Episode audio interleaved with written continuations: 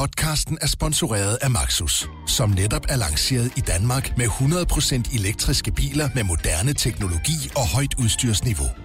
Find din forhandler på maxus-danmark.dk Du lytter til Dine Penge. Et program om privatøkonomi, der hjælper dig med alt fra dit første boligkøb til situationen på aktiemarkedet. Din vært er Stefan Sinkali. Velkommen til denne uges afsnit af Dine Penge. Det er normalt en øh, podcast, hvor vi forsøger at klæde lytteren bedst muligt på til at træffe de bedste og mest rationelle beslutninger i privatøkonomien. Det gør vi også i denne uge til dels. For udgangspunktet er måske lidt mere passion end pengepunkt øh, den her gang. Vi skal tale om veteranbiler som investeringsobjekt. Og mens man kan lykkes med at tjene en pæn skilling på at eje den helt rigtige model fra den helt rette årgang, så kan man nok også komme til at bruge en hel del penge på at eje noget for lidenskabens skyld. Så det bliver formentlig lidt en blanding i dag. Jeg er ikke selv en bil, så der er nok et stykke vej hen til også at eje en veteranbil. Men jeg kigger da. Og om det lige er en Alfa Romeo øh, 2000 GT Veloce eller en Volvo P1800, der bliver nærstuderet, afhænger af humøret. Til at guide os gennem trafikken fra en svunden tid og fortælle om uh, mulighederne og faldgrupperne, har jeg inviteret Peter Clausen ind i studiet. Han er redaktionschef på FDM-magasinet Motor Classic. Velkommen til, Peter. Tak. Og måske du kunne begynde ved starten, så at sige. Hvis man nu går med overvejelser om at kaste sig ud i at købe en veteranbil, hvor skal man så måske starte den jagt? Jeg er glad for, at du, hvis jeg først lige må sige det, at, at jeg er glad for, at du nævner, at det i høj grad handler om passion, når vi snakker klassiske biler. Fordi jeg plejer normalt at anbefale folk, at de kører deres bil med hjertet, og mm. ikke så meget med tanke på pengepunkten og investeringer osv. Du skal købe en bil, som du selv føler noget for. Fordi så øh, gør du så måske ikke så store tanker om, hvorvidt du, hvorvidt du tjener penge på den eller ej. Men altså, der er masser af steder, hvor man kan kigge efter øh, klassiske biler. Der er jo de gængse annoncesites, som for eksempel Bilbasen. De har masser af klassiske biler til salg. Der er en del for store forhandlere rundt omkring i landet, som øh, øh, har større udvalg af klassiske biler. Og så kan man også spørge sig lidt omkring, øh, i, i, hvor man, hvis man møder en, en person, der har en gammel bil, så prøv at spørge ham, hvor, øh, hvordan man gør for at komme ind i miljøet. Kender han en klub, eller kender han nogle træf, hvor man kan gå ud og træffe nogle folk, og så lære lidt mere om miljøet at kende, og lære lidt mere om bilerne at kende, inden man går på jagt. Og når man så ligesom, lad os sige, at man så har, øh, at ens hjerte er faldet for en eller anden given model, øh, hvilke faldgrupper skal man så typisk være opmærksom på, når man så er i, i gang med at købe en veteranbil? Ja, man skal for det første være opmærksom på, at det er ikke helt det samme som at købe en ganske almindelig brugt bil, fordi vi snakker biler, der er 30, 40, 50 år gamle, og, og de kan jo fejle stort set hvad som helst. Øh, det vigtigste er, at, at man holder hovedet koldt, og øh, man ikke går ud og ser på bilen alene, fordi så er der en tendens til, at man kan lade sig rive med. Man skal altid have en med, så gerne der, en, der har øh, lidt forstand på, på emnet. En mekaniker-agtig type? Ja, det, det kan godt være en mekaniker. Det kan også bare være ens svor, der måske ved lidt om biler, eller hvis, en, hvis man kender nogen, der, øh, der har lidt forstand på ældre biler. Altså, altså, jeg anbefaler ofte folk at melde sig ind i... Hvis, du nævner selv det der med, at man skal udse sig en model først. Det er også det indsnæver også jagten lidt, hvis du, øh, hvis du udsætter en model, som du, du taber dit hjerte til, og, og, og, og så går du på jagt efter lige præcis den model, fordi ellers så skyder du med spredehavn, mm. og så risikerer du, at du øh, overser perlen, eller også så køber du bare noget bras. Ja. Øhm, men jeg, når du har udset den model, du have, så vil jeg næsten anbefale dig, at, at, at du melder dig ind i en, i en klub for ejere af den pågældende model, fordi der kan du altid træffe nogle folk, som kender modellen, kender dens faldgrupper, og også ved, hvad for nogle mekanikere, der kan hjælpe dig med at reparere den, hvis der er et eller andet, der går galt, og hvor du kan skaffe reservedele til den. Ja, for det er ikke bare lige din typiske... Nej, altså der er jo der er jo meget stor forskel på, hvor, hvor nemt det er at holde de enkelte bilmodeller kørende. Altså der, hvis du tager en gængs englænder som en MG eller en Jaguar, så er det ikke noget problem at, at finde reservedel til den, for eksempel. Øh, eller finde en mekaniker, der har forstand på at skrue på den. Men der er nogle af de, skal vi sige, lidt, lidt mere outside-agtige modeller, og en del franske modeller, for eksempel. Japanske biler, de, de er ofte meget, meget svære at skaffe reservedel til. Okay, jamen, så det er jo i sig selv en, en, en faldgruppe. Øhm, og nu nævner du så øh, ja, selv de engelske og, og et par franske, og så er der, altså, det er jo desværre ikke alle, der har, der har råd til en Ferrari 250 GTO eller en BV 507, som jeg jo også synes er, er smukke biler, men det er jo helt op i den virkelig, virkelig dyre to Det er meget kostbare biler, ja. ja. Øh, mindre kan også gøre det. Altså, kan du, øh, hvad, hvad er de mest populære veteranbiler herhjemme for tiden, som er lidt mere tilgængelige for folk? Altså, nogle af de biler, der er mest tilgængelige, det er det, vi kan kalde de, de gængse modeller. Det er jo, du nævner selv de engelske der, der er MG, Jaguar, Triumph, øh, Volvo Amazon, Volvo P1800, som du også selv var inde på mm. tidligere, øh, Mercedes, Alfa Romeo. Altså det er biler, som der findes et rimelig stort tal, og, og hvor du også kan finde nogle specialister, der kan hjælpe dem med at, med at holde dem kørende. Dem vil jeg ikke være bekymret over at kaste mig ud i, hvis bare man sørger for at vælge et eksemplar, der er i tilstrækkelig god stand, og mm. får en, en, der kender bilen til at sige god for den. Ja. Og hvad, ja, fordi hvad er det så typisk, der gør, at en, en veteranbil stiger i pris? Hvad er det for nogle kendetegn, der... Altså, hvis du ser på det med investeringsbrillerne, så er det, er der næsten altid åbne biler, og det er kupéer, og det er biler, der har noget historie, biler, der har et godt fornavn, Alfa Romeo Jaguar for eksempel. Mm. Øh, og almindelige firedørs øh, og stationcars, de er meget, meget sjældent øh, noget, der bliver entusiastkøretøj. Det skal være biler, som allerede der samtidig talte til følelserne, og, og som folk gik og drømte om. Altså folk gik ikke og drømte om en Fiat 124 i sin tid, men de drømte måske om, om den åbne Fiat 124 Spider i stedet for. Ja. Og det er også den, den slags bil, der har været en, en god forretning inden for de sidste 10 år, hvis man kan tale om en, en Altså, hvis vi ser på, altså inden for de sidste 10 år har vi jo faktisk oplevet et decideret prisboom på klassiske biler. Øh, og det har i høj grad ramt biler som, eller været en fordel for biler som, som Porsche 911 og den Mercedes SL-model, der kaldes Pagoden på grund af sin lidt specielle tagform. Mm. De er jo øh, 4 til 6 dobbelt i, i værdi. Problemet er bare, at øh, nu har vi set i den seneste tid, at det boom det er ved at aftage igen øh, på et stort auktions... Øh, arrangement i Kalifornien, der er hvert år i august i, i Monterey, der så vi et massivt prisfald på omkring 25 procent, og nogle af de her biler, de er nu på vej ned i pris igen, og du kan også risikere, at hvis du køber sådan en bil i dag, så risikerer du, at den falder yderligere værdi, efter du har købt den. Men det er så også, altså 911 og Pagoden, det er også... Øh, det er biler til, øh, hvis vi taler de rigtige biler med investeringspotentiale, så er det biler til øh, mellem 500.000 og en million kroner, ja. ja. Øh, og så er der så også ja, dem, der, der stikker helt af. Øh, som ja, det er der. Altså, vi vil stadigvæk se, at der, der er nogle biler, der vil blive solgt til rekordpriser, altså racerbiler med en bestemt historie, hvis de har vundet et bestemt løb, eller hvis de har kørt af en eller anden kendt kører, for eksempel. Mm. Det vil være biler, som stadigvæk vil være rigtig, rigtig mange penge værd, som der stadigvæk vil være stor efterspørgsel på. Men noget tyder på, at det, vi kan kalde de professionelle investorer, øh, folk som... Øh, ikke går så meget op i selve bilen, men ser på en vare, der kan give dem et, et afkast, øh, hvad enten det er kunst, eller aktier, eller guld, eller ejendomme. De har en, i høj grad været med til at, at drive de prisstigninger, vi har set i de senere år. De, det virker som om, de har kaster sig deres kærlighed på noget andet i øjeblikket, og det får priserne på de rigtig dyre biler til at, til, til at falde.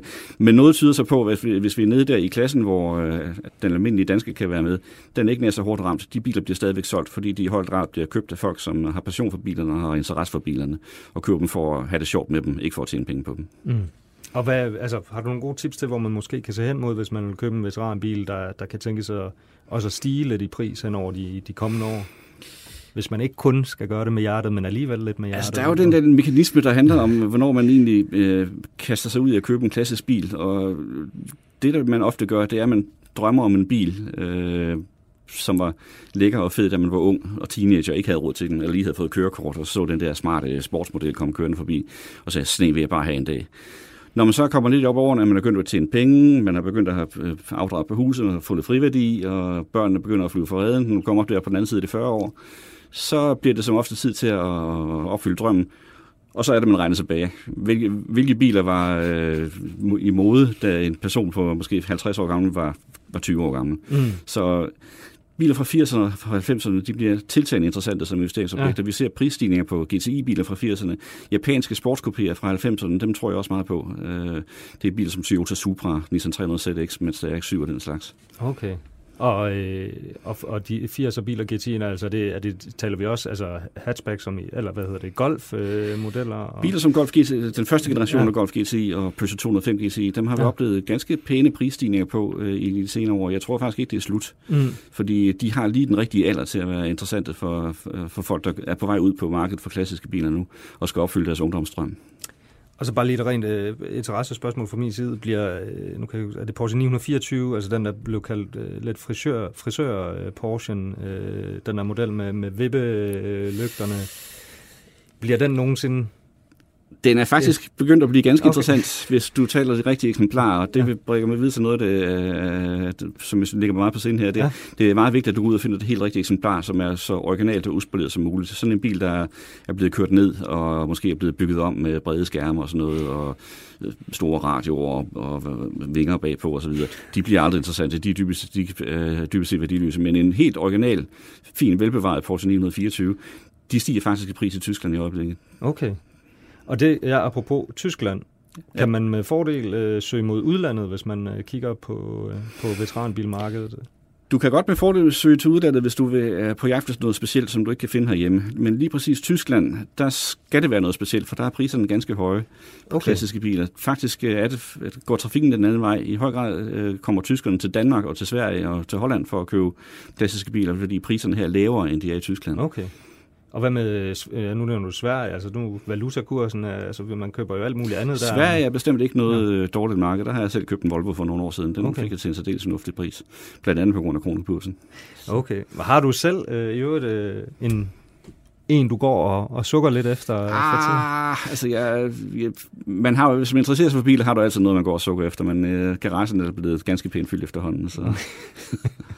Øhm, og, og en anden ting, der er jo også øh, noget, noget beskatning, øh, som måske er fordelagtig, i og med, at den ikke rigtig er der øh, med veteranbiler. Der er jo det med, vet- med veteranbiler. Så når en bil bliver 35 år gammel, så falder vægtafgiften til, til en fjerdedel af den normale tax. Du kan som regel også, når en bil er over 25-30 år gammel, så kan du få den forsikret som veteranbil på særdeles lempelige vilkår. Det kræver bare, at du har en anden bil til hverdag, og bilen er låst inde Mm. og, og så videre. Til gengæld så er forsikringspræmien meget, meget lav. Mm. Øh, hvis du importerer en bil fra udlandet, så øh, hvis den er over 35 år gammel, så kan du også få den ind på en betydeligt lavere afgift, end øh, hvis man øh, køber en almindelig brugt bil. Så der er jo også en, en, en del forhold, man lige skal have med inde i, i regnemaskinen, når man kigger på grad, sit ja. budget. I høj grad. Øh, har du nogle gode tips i forbindelse med, når man så står i den anden ende, altså når man så har, måske er hjertet faldet for en ny gammel bil, og den gamle, gamle bil øh, skal skibes afsted? Ej, det vil jeg så sige, hvis du står og skal sælge din bil, så skal du nok have lidt is i maven, fordi der er jo en del lykkerider derude, der forsøger at udnytte, at du måske har købt en anden bil allerede, mm. og vil forsøge at sælge den, eller forsøge at købe den, undskyld, meget billigt. Øh, Så skal man også være så øh, bevidst om, at markedet for klassisk biler, det er meget internationalt, så sæt den til salg i udlandet også. Du kan jo risikere, at, at øh, der er en tysker, der vil give mere for den, end du kan få den for den herhjemme. Ja. Okay, jamen ja, det, det har jeg også hørt fra en kollega, altså det er lidt af et, et, et gedemarked, og folk kommer typisk også ud og gerne vil bare prøvekøre bilen for at prøvekøre den, og måske ikke ja, hejse den rent faktisk. at- Det tror Okay. jeg, alle, der har forsøgt at sælge en brugt bil, har været ude for, men med klassiske biler, der skal man også virkelig være opmærksom på, øh, hvem øh, der kommer og kigger på bilen. Og før du overlader dem rettet øh, så skal du se deres kørekort og få Ja. noget legitimation og så videre. Og så om muligt også gerne køre med selv, Ja, så ja. folk ikke bare stikker af med den. Vi har set eksempler på, at biler er blevet stjålet på den måde. Nej, det ville da være forfærdeligt. Øhm, okay, jamen du, du har været lidt inde på det. Øh, hvis, hvis man er i markedet for at, at kigge efter en, en, en, en veteranbil, der er til at betale, og som måske også øh, kan tænkes at stige over de næste år, så skal man kigge mod, øh, mod øh, Frankrig, mod Japan, mod Tyskland. Altså, du har de her Peugeot 205 GTI, øh, Golf GTI, og så nogle af de japanske. Det er gode muligheder, i hvert fald GT-biler og sportslige biler, det er, noget, som altid har gode chancer for at blive, blive penge værd. Okay. Jamen ved du hvad, Peter? Tusind tak, fordi du vil være med i dag. Det var en fornøjelse. Du lytter til Dine Penge, og det er blevet tid til Mikro Makro Mix med Ulrik Bie og Sara Jolie. Velkommen til denne uges Mikro Makromix, som blandt andet byder på en højaktuel centralbankchef og et nervepirrende valg, foruden selvfølgelig de allestedsnærværende Sara og Ulrik. Velkommen til. Øh, det nervepirrende valg i Storbritannien forbliver nervepirrende af den simple årsag, at vi optager torsdag eftermiddag, hvor vi nu ikke kender udfaldet, så vi går hastigt videre og starter i stedet øh, med et stykke historie. Øh, for første gang nogensinde, der trådte en kvindelig europæisk centralbankchef op på scenen til et rentemøde. ECB valgte i dag torsdag at fastholde renten på minus 0,5 procent. Så hvad kunne vi lære af Christine Lagardes debut, Ulrik? at hun er noget helt, helt anderledes end Mario Draghi. Og hvis man er Draghi-fan, så bliver det nogle kedelige år, og hvis man ikke brød sig om Draghi, så bliver det nogle gode år. Jeg hører mest i den øh, sidste kategori. Øh, men hun har en, en ærlighed og en åbenhed omkring kommunikationen. I øvrigt noget af det, som man også sagde med Jerome Powell, da han blev centralbankchef i Washington. Øh, de er jo begge to jurister, så der sidder sikkert nogle økonomer og ruller med øjnene, men det skal de lade være med. Øh, det, som hun sagde, det er egentlig, at øh, det ikke, hvis man skal høre hende, så sagde hun, at der ikke kommer flere rentenedsættelser. At øh, det går opad med væksten og langsomt, og det går langsomt opad med inflationen. Så, så ikke mere stimulans var umiddelbart det kortsigtede budskab. Det var det vigtige, det er, at ECB skal næste år bruge øh, tiden på at evaluere deres øh, pengepolitiske strategi. Alle dele af det, og det er, hvad bruger man, sætter man rente, bruger man andre værktøjer, og hvad er det egentlig, man skal jagte af mål, fordi man har ikke været særlig god til at nå det mål, øh, man har sat sig om tæt på, men under 2% inflation. Ja, nu siger du pengepolitik. Det begynder jo i nogen henseender at nærme sig finanspolitik, har du tidligere talt om, at hun blander sig meget i, i det politiske også? Altså jeg vil sige, det der, det er jo så noget andet, at øh, det er sjældent, at man hører centralbanker tale så meget om, øh, om klima, øh, som det vi så her. Og, og det er jo et gennemgående træk øh, fra Lagarde, og det er jo den europæiske dagsorden. Så, så der kommer en anden form for øh, koordination af budskaber på tværs. Det skal man også lige finde ud af, hvad det betyder. Hun taler også meget mere i dybden om finanspolitik, end Draghi har gjort tidligere. Men det ændrer ikke på, at hun må blive ved med at komme tilbage til mandatet er prisstabilitet. Det er det, de sætter i verden for. Alle de andre ting, dem må de jo se, om de kan passe ind, men de har altså kun et mål. Det er ikke sådan, at de kan opfinde deres egne mål efter, hvad der passer dem. Og nu snakker vi jo også tidligere om, at øh, man havde lidt lært at afkode øh, Draghi, og hvad han sagde, hvad han havde på, hvilken farve slips. Øh, hvordan reagerede markederne på den her debut fra Christine Lagarde, den her melding om ikke flere rentenedsættelser?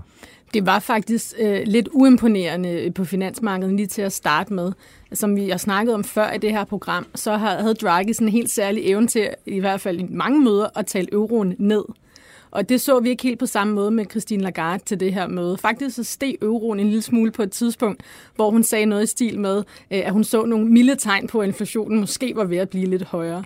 Og det opfører markedet jo som, at så, som Ulrik siger, så kommer der nok ikke flere rentenedsættelser, og så er det altså noget, der er rigtig godt for euroen. Men, men den har sådan siden stabiliseret sig, og vi, vi venter nok på, at vi får noget mere fra det her strategiske review, som kommer det næste år. Men det, der egentlig var interessant, og det er måske lidt mere kedeligt i forhold til det, vi normalt snakker om inden for, altså vi snakker om aktier og valutaer, men det var, at de danske og europæiske statsobligationer, altså renterne på dem, begyndte at stige efter det her møde. Og det er jo et udtryk for, at investorerne tror, at måske skal renterne for centralbankerne også til at stige lidt. I hvert fald over en, en længere overrække. Ikke? Og, og det der var det interessant, altså, det er jo lidt sjovt, ikke? fordi man, man laver noget politik, og så håber man, at øh, tingene opfører sig bagefter, som øh, det egentlig var meningen. Og da man lavede den her store pakke øh, i september, hvor man satte renten ned, og man begyndte at købe obligationer op, der var det jo med helt eksplicit for at holde renterne i en skruetvinge langt under nul. Og der har vi altså set, som, som Sara siger, at øh, de lange renter, og det gælder jo så også ind i det danske realkreditmarked, at øh, de lange renter er steget med en halv procent. Og det, det er jo fordi, det ikke går så skidt, som det gjorde. Og, og så skal renten ikke være negativ al evighed, ligegyldigt hvad centralbankerne siger. Øh, der er færre risici, Øh, det sagde den amerikanske centralbank forleden, øh, og det sagde øh, Lagarde igen øh, i det, på det her møde. Og det er altså der, hvor man stiller og roligt siger, på et eller andet tidspunkt, så kommer der også en vending i europæisk pengepolitik. Og den vending er måske så småt allerede undervejs øh, i, i det små. Øh, der var i hvert fald en svensk nationalbank, der meldte sig på banen med noget potentielt lidt skældsættende. Øh, Ulrik? Ja, og, og det, er jo, det interessante er jo, at øh, Sverige har jo kørt, øh, haft den absolut mest, altså de har haft speederen mere i bund end nogen anden, på et tidspunkt, hvor de havde høj økonomisk vækst. Øh, og det er jo sådan ikke særlig smart, hvis man sådan kigger på, hvad skal man så gøre, hvis det går skidt. Og nu går det egentlig sådan ikke særlig godt i Sverige, og skulle man, skulle man sige noget, så sådan på økonomien, øh, jamen så skulle de jo egentlig måske lempe. Men i Sverige har man besluttet sig for i, i centralbanken, at renten ikke skal være negativ. Og det vil sige, det får vi at se i næste uge, om de sætter renten op til 0. Så smider de nøglen væk derefter, fordi de siger også, at det går ikke sådan, at, øh, at de er bange for, at inflationen løber løbsk eller noget. Øh, så det er ikke sådan, at de bare skal sætte renten op og op op. Men de siger, at vi skal væk fra det negative. Og den fortælling, de kommer til og, øh, og, og lave omkring det her. Og den måde, de kommer til at i talesætte det, når vi kommer ind i det nye år, også i taler, også når de rejser ud og taler på fremmedsprog, øh, det er noget af det, der vil blive et vigtigt inputfaktor i den debat, man skal have i ECB. Fordi kan man sætte renten op, uden at valutaen bliver styrket noget særligt, og det er ikke sket i Sverige, hvorfor skal ECB så ikke kunne gøre det samme? Mm. Jamen, og øh, det er jo, det er jo indtil videre har der jo så været negative renter i en årrække, og det ser ud til at fortsætte lidt endnu, øh, i hvert fald med meget lave renter. Forretningsmodellen for banker har i overvejende grad i 200 år været rentemarginalen. Hvordan har de negative renter påvirket bankerne så? Det har jo været i, i lang tid, og her de seneste måneder, noget vi har skrevet rigtig, rigtig meget om her på Berlinske.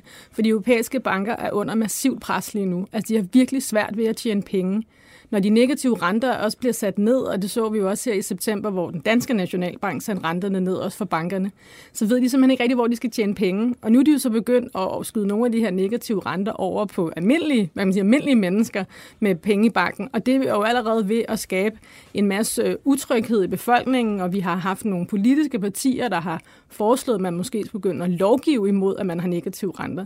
Hvis man gør det, så lægger man jo bare endnu mere pres på de helt almindelige banker i Europa. Så hvis jeg sad som chef i nogle af de europæiske store finansinstitutter, ville jeg kigge meget, meget misundeligt på den svenske centralbank lige nu, og tænke, de har godt nok forstået det deroppe, at der er altså nogle negative konsekvenser ved at have negative renter. I, i teorien, så skal vi jo alle sammen, Ulrik og dig, Stefan og jeg, vi skal ud og låne en masse penge og bruge en masse penge for forbrug, købe huse og biler og gå på restauranter. Samtalekøkkener. Mm. Og samtalekøkkener, ja. Øh, men problemet er, at når vi ser vores opsparing måske er ved at blive udhulet, og nu har vi jo set for eksempel Holland er begyndt at rode lidt med, at pensionerne måske ikke bliver lige så store i udbetalingerne, så begynder vi heller at ville spare penge op, så det får lidt sådan en omvendt effekt af, hvad centralbankerne håber.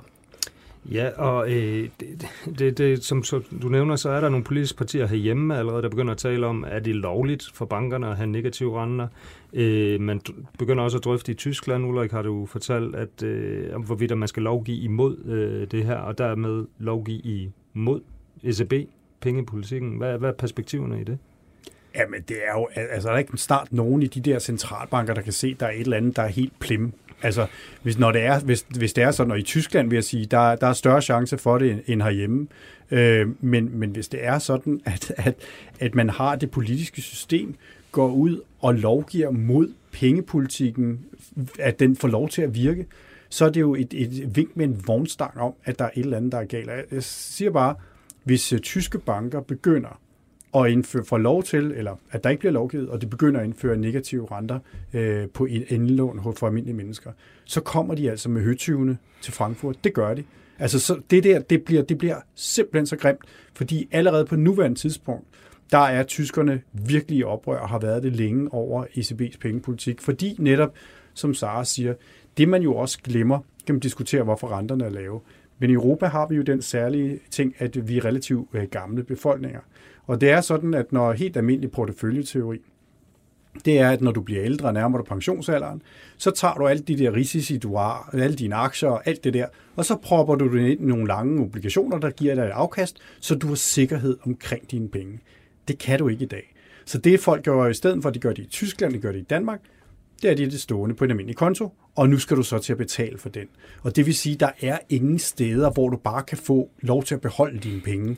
Øh, det er noget, vi kommer til at tale rigtig, rigtig meget om, når vi kommer ind i, i 2020. Og jeg vil også sige, der er Nationalbanken simpelthen slet, slet ikke øh, op på, på beatet. Og så kan man jo sige, at det, der har været håbet med de negative renter, at det skulle ramme ret bredt i befolkningen, det har det ikke gjort. Et af de steder, hvor det er ramt allermest, det er jo boligejerne, og det er bare ikke alle, der nødvendigvis har fået glæde af det. Nej, altså med de negative renter, ja. eller de meget lave renter på effekt, Ja, den positive effekt. Ja. Det, det er bare ikke alle, der har ja. fået det. Nå, men det skal ikke alt sammen handle om negative renter. Vi kunne tale om det i et helt program, eller fire, tror jeg. Øh, men vi kan også lige hive en anden gammel traver frem fra stallen. Øh, for der skete også lidt på handelskrigsfronten, øh, Sara. Ja, altså det er jo simpelthen så spændende, fordi om øh, her 15. december, der har Trump jo troet med, at han ville lægge yderligere straftold på en række kinesiske varer. Øh, og vi har været ret meget i tvivl, om han ville gøre det. Sådan en øh, deal-no-deal-seance, vi har været igennem. det aller sidste, det er, at den amerikanske præsident nu igen har været på Twitter, ikke overraskende. Ulrik tjekker lige sin Twitter-konto for at se, om der er kommet en opdatering. Øh, hvor han siger, at, at de simpelthen er very close i store bogstaver øh, to a big deal, også i store bogstaver, og at Kina vil have den, men USA også gerne vil have den. Og noget af det, der måske er lidt nyt i den her tweet, det er, at USA også rigtig gerne vil have den.